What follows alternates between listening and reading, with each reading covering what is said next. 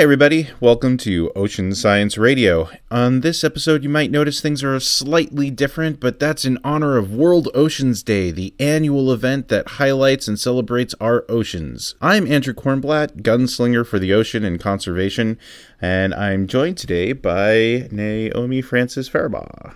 Hi, Francis here. I am a PhD candidate studying the behavioral ecology of sharks. I'm also an aquanaut and a truly hopeless nerd.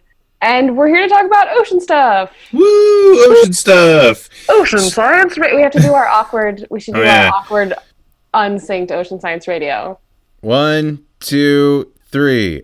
Ocean, Ocean Science Science Radio. That was all weird. The joys of remote recording together.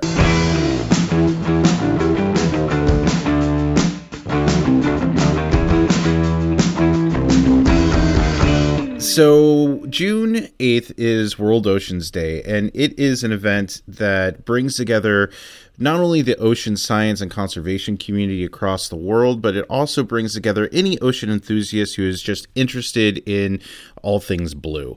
And to celebrate that, we thought that we would go over a couple of stories from the last year that were interesting, that were cool, that were funny, or just plain weird. I brought together a couple of different stories, and Francis, you had a chance to look at them. Uh, of them, was there any that kind of like stood out to you that you really wanted to cover? I mean, Boaty McBoatface. Oh yeah, Boaty McBoatface. So you remember when like Boaty McBoatface started, right? Like that whole thing. Yes, I do. Uh, I remember. Like the background of Boaty McBoatface. I remember being a young person thinking, why would a government agency open up? Like, why would they put an other option in this contest? Because it's the internet and it's going to go terribly wrong. Oh yeah, And it sort of did and it didn't. Like, it went wrong in the most charming way possible, which is the name that got number one was Boaty McBoatface.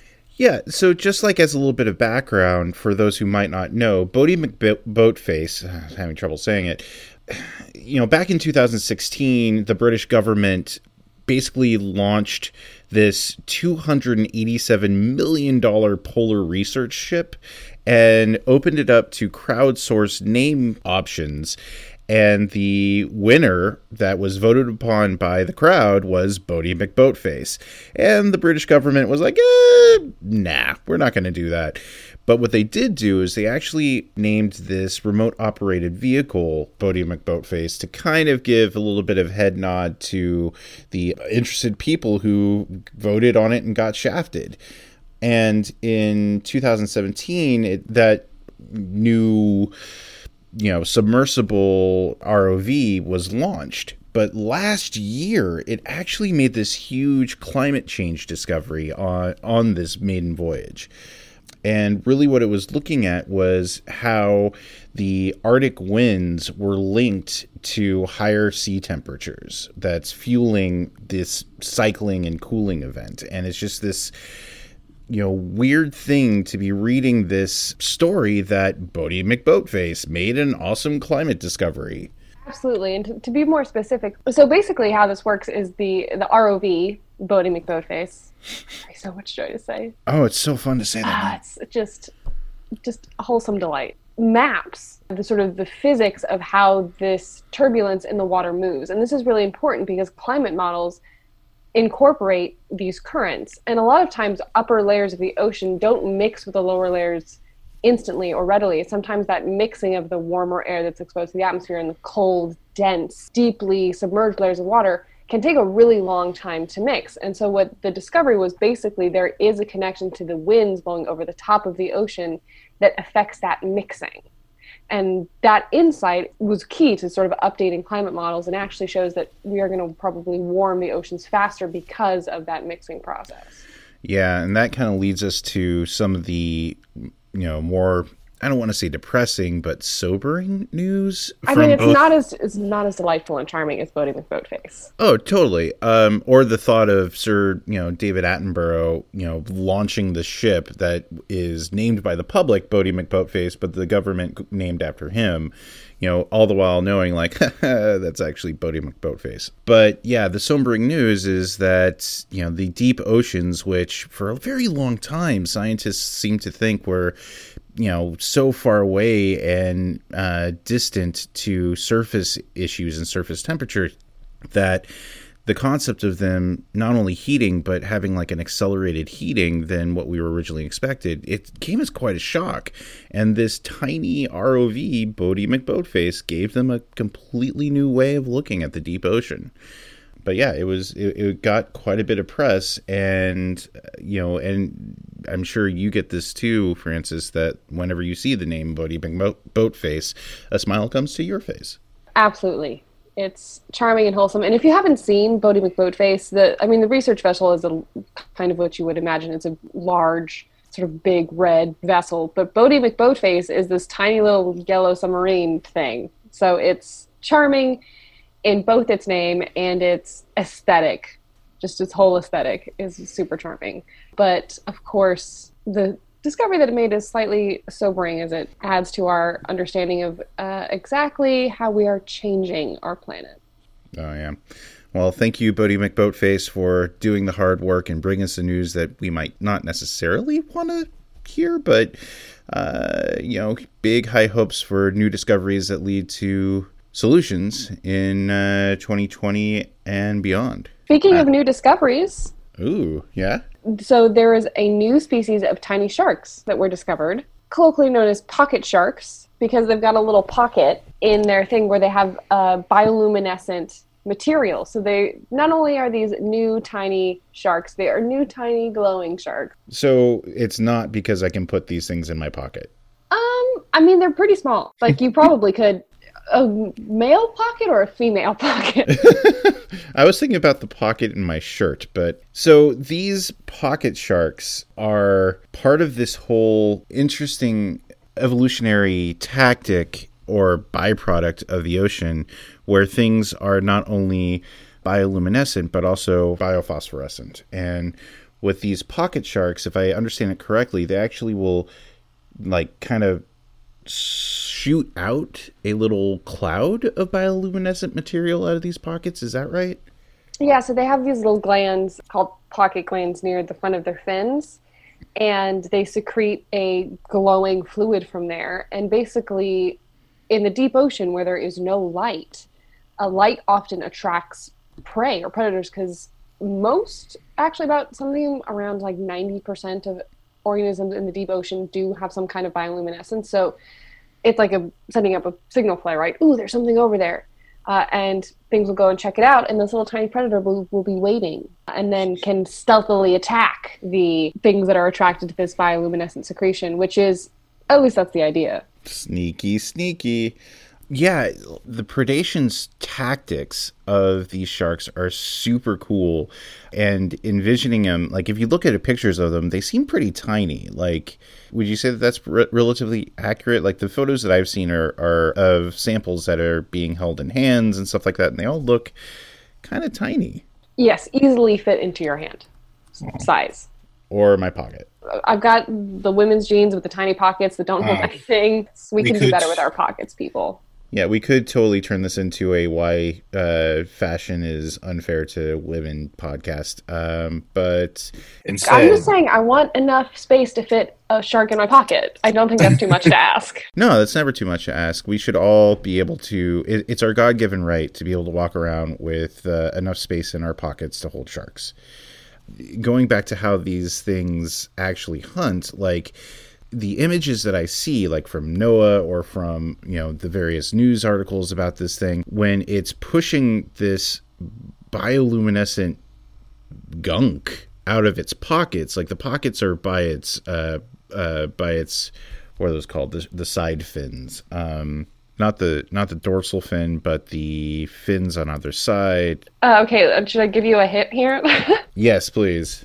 What the, what's the thing that Terry Crews can do with his muscles? Where he makes his chest go move. What are those muscles called? Pecs, pectoral. Pectoral There you fins. go. Thank you. Thank you. COVID brain. So these pockets are right by the pectoral fins, and the images I see of, to, that either are I don't know if these are artist renditions or or what have you, but it looks super psychedelic. So it looks like a space shark releasing space debris out of its pockets, and it's going to go on a psychedelic journey hunting the animals that that try to eat it. I mean, it glows, so sure. I guess that depends on your definition of psychedelic. Oh, totally. I mean, I, I just can't get over how not only how many shark species there are out there, but like again, these type of glowing aspects. Like, did you hear going off of uh, away from the list? Did you hear about these sharks that actually will glow green in like black light and UV light? David Gruber, who we've had on the show before, but specifically on what was called squishy robot fingers for sample collection, what have you, just published this study that he was he was working on for a very long time about th- these these shark species that will glow, and it comes from a tiny little molecules called metabolites, and we don't know why they do this. I you know I have no idea what evolutionary advantage a shark would have from being able to you know have bio biofluorescence. But you know again there's this weird cool psychedelic party happening with these sharks So, just to get a little broader with it, I think we, as both scientists and the general public, sometimes make the mistake of, because we see the world through a very human lens, to sort of attribute that to other organisms. But the range of light that is visual to human beings is not necessarily the same range of visual light that is available to other organisms. Some organisms see less, some see more, some can see into the UV and ultraviolet spectrum. UV and ultraviolet, just those, those are the same thing, Francis. Hmm, it's fine Ah, COVID brain. Uh, anyhow, guys, we're in quarantine and we're just talking about ocean stories talking about ocean stories. Any, anyhow, so trying to understand how other organisms perceive the world can sometimes lead to this really big shift in sort of how we think about these organisms in general. So just because we don't see things in the, for instance, in the UV spectrum, doesn't mean that those aren't important signals for other organisms. Yeah. And one of the things that the study seems to find, I, I mean, they already knew that the, from what I read, again, I'm not, I'm not an expert on the subject, but from what I've read, Gruber and his team talk about how sharks can see in the spectrum. But the study, what the study actually, the big thing was that it discovered these molecules as to why these sharks are able to have, you know, various striations and patterns that are. You take a black light down to darkest parts of the ocean, and it's like a, it's a crazy party. Absolutely. The world is weird and wonderful and strange, and that's why I like to study it. Mm. Yeah, the, I mean, the photos of this are, are gorgeous. Like, did you see the um, the actual close up of the fin and the scales, or wh- whatever you call it in the uh, Shark. In yeah. sharks, they're called dermal denticles. Thank you. You're welcome. Dermal denticles. Yes, indeed. Uh, so that, I mean, you get the little phosphorescent patterns. Well, I mean, this is leading me to the belief that eventually we will be able to look at the DNA that's involved here and, you know, possibly even the DNA involved in chromatophores in cephalopods. And maybe someday I will be able to inject myself with something that allows me to have cool, random changing skin that glows in the dark. Uh, sure. Don't I mean, crush my dreams. probably not. But here, here, I'll give you some hope though. GFP, which is green fluorescent protein, Mhm. um, is already used actively all the time in all sorts of research.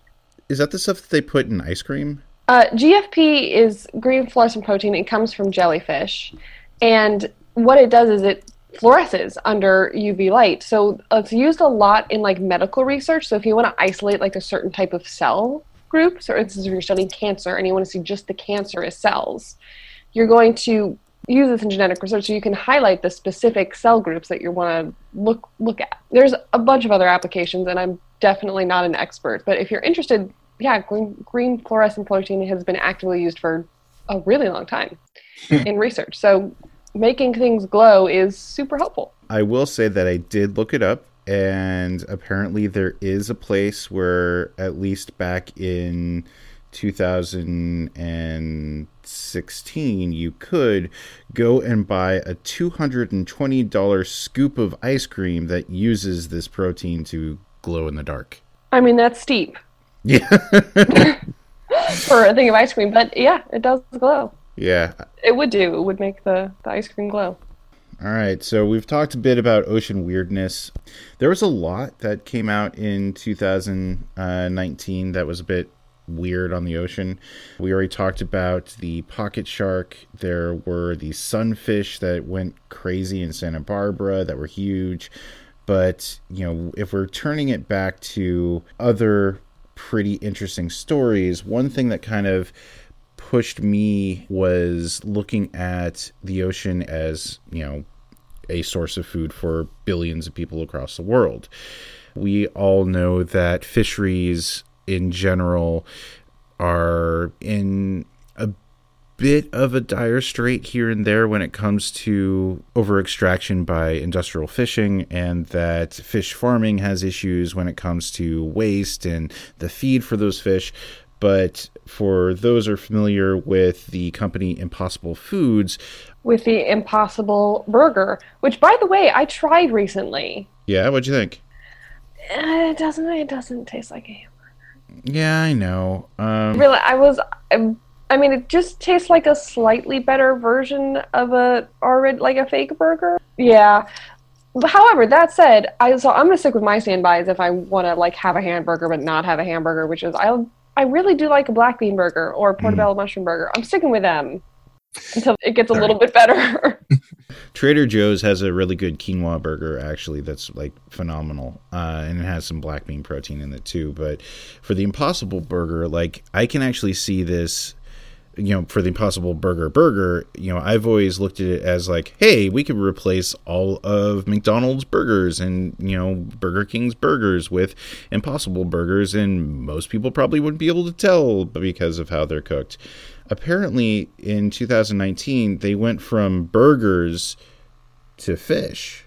And now that you know they're looking at alternatives for com- commercially fished seafood seafood commercially fished commercially fished seafood like there's other fast food and uh, you know impactful foods that could be replaced by this plant-based protein and I just thought that was a pretty cool piece of, of progress when it comes to the way that we feed ourselves. Absolutely. And it's one of the more important things if you're thinking about just breaking down the math on carbon footprints.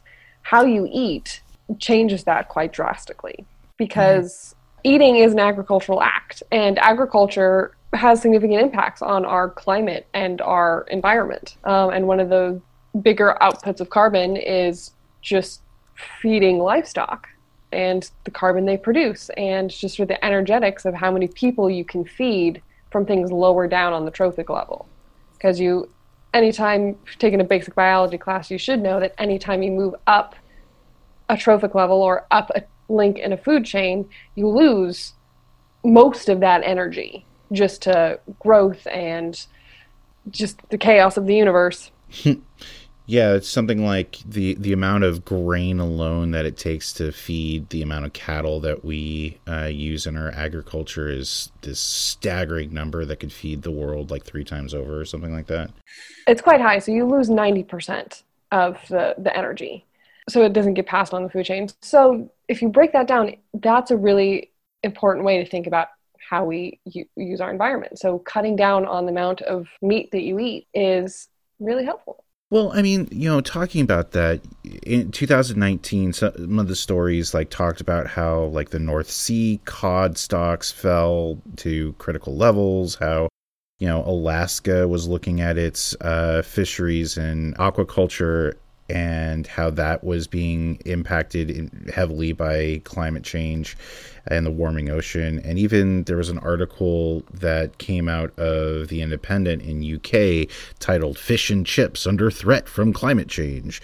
So people are looking at food and how climate is is impacting it and part of a large large part of that is the ocean. On the flip side, you know, seaweed and how that's not only currently used in food but a larger dependence on it for things like cow feed and for you know replacing things like kale and even for a carbon capture and sequestration tactic for seaweed farming. Like that that those were also some pretty big pieces of news in 2019 Absolutely. Yeah. there's this one article that I thought was hilarious about how they thought, or they still think, that seaweed as a food source for cows would help lower their methane emissions.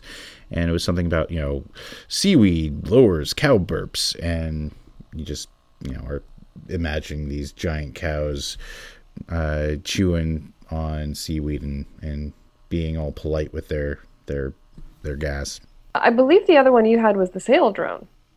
Well, Saildrone is a company that I've really loved for a very long time. They make this these autonomous uh, these autonomous surface ROVs and or sorry, they shouldn't be ROVs, they would be AUVs. They're not even AUVs, they're just autonomous surface vehicles that travel around the world gathering data. Most of them are solar powered and they have this amazing map of all of the different uh, points that they have. I was able to get a tour of their facility a while back, uh, but never have been able to get them on the podcast. But um, what they did in 2019 was they actually uh, worked on a project that kind of the data they collected really supports what Boaty McBoatface was working on, where they journeyed around Antarctica and really learned a lot about what was going on with the climate indicators and climate impacts up there. Yes, this was in New, New Zealand, I believe. Yeah. For those of you who haven't seen Saildrone's uh, fleet, the their robots are these really sleek designs that look super futuristic, and I want to play with them really, really bad. But yeah, the cool thing is like they will sell their data services and rent out their robots to different companies and different government agencies throughout the world. And they do everything from like fisheries observation and data collection on things like salinity or uh, temperature or um, acidity acidity, all those sorts of things. Like you can really put in almost any type of monitor and reader that you want on these things, and they just will collect the data, upload it, be continuously charging during the day, and when you know you want them to move, they'll move. This robot in particular made a, a, an incredibly long journey, right? Something over twelve thousand miles. Yeah, and this isn't just like 12,000 miles as a crow flies. This is through choppy Antarctic water. From what I've understood, at least from what the article is telling me, it's the only scientific vehicle to have captured as detailed an environmental picture of the state of the Southern Ocean as it did. So, this tool, which is again part of what we're covering here on Ocean Science Radio, is part of the ever growing worldwide human fleet of tools that can help us understand our world and the impact that we're having on it. And Saildrone is one of those things where it can be done autonomously through programming and make these incredible journeys that, again, as you mentioned, are, are you know over 12,000 miles.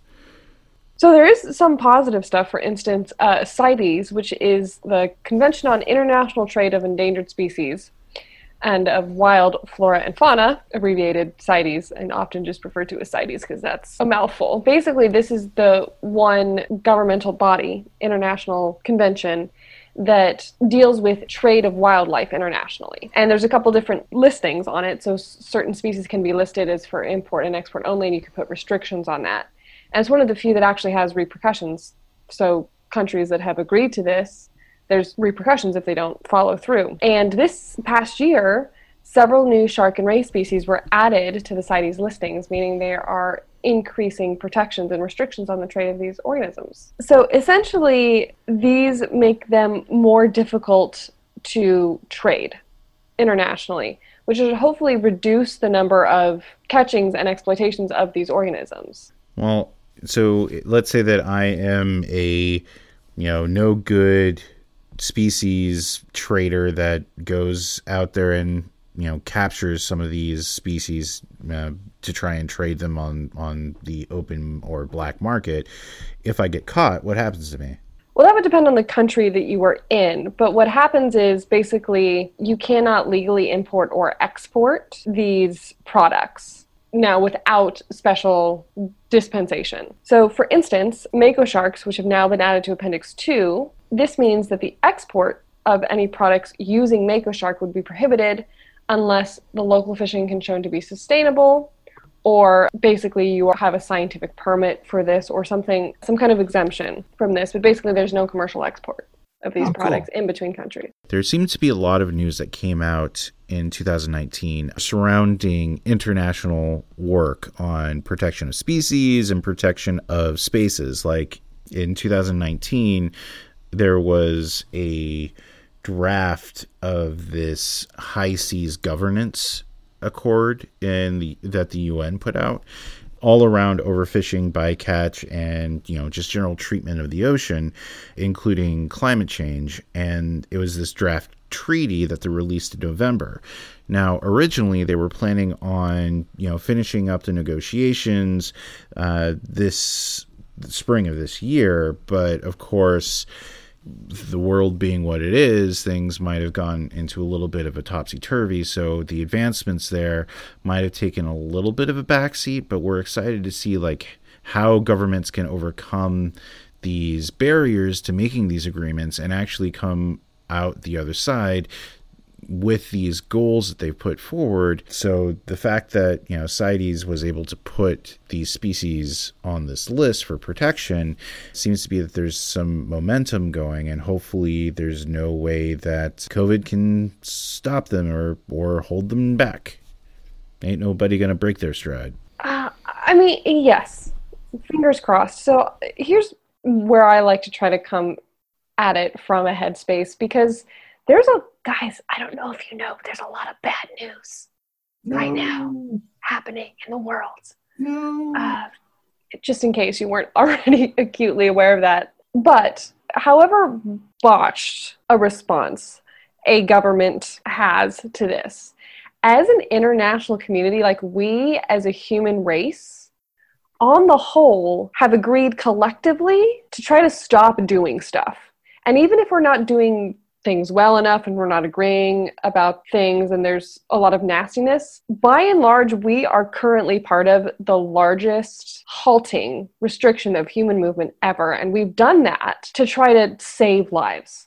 So, collectively, as a human species, that's got to tell you something about where we're at right now. No matter how dark it seems, that is an incredible effort. You know, when this thing first started, one of the thoughts that came to my mind was something similar to that that you know this this is a unifying human experience something that goes across country boundaries across ethnicities across religions across everyone. Every human being on earth in one way or another is being impacted by this and has probably uh, changed their behaviors in one way or another. For the most part as you put it you know, we've been working towards trying to protect people. And my hope is, and I know that a lot of people in the climate and science communities are hoping this as well, is that this acts as a bit of a model to say, hey, if we can come together and and work on this thing and try and prevent this from getting any worse and able to really bring ourselves together, then we can do similar things around overfishing, around ocean acidification, around climate change, around all these different issues. And it, we should never allow ourselves to give up hope that it is a completely impossible task. Applause. So, those were, again, just a couple of the stories and topics that we wanted to cover for World Oceans Day. I hope that people out there today are finding some way to celebrate and hopefully, in a responsible and social distancing way, uh, celebrate the ocean, um, either through stories, through virtual experiences, through online events, and if you have the opportunity to actually go to the ocean and take it in and possibly clean up a little bit while you're there. And for those of you who are participating in the Black Lives Matter protests happening in the United States and around the world, we're there with you. This is another unifying experience that hopefully will lead to lasting change. Be kind to yourself, be kind to others. Thank you for listening, and thanks for thinking about our blue planet. Until next time, this has been another episode of Ocean Science Radio. Ocean, Ocean, Science, Science Radio. Radio.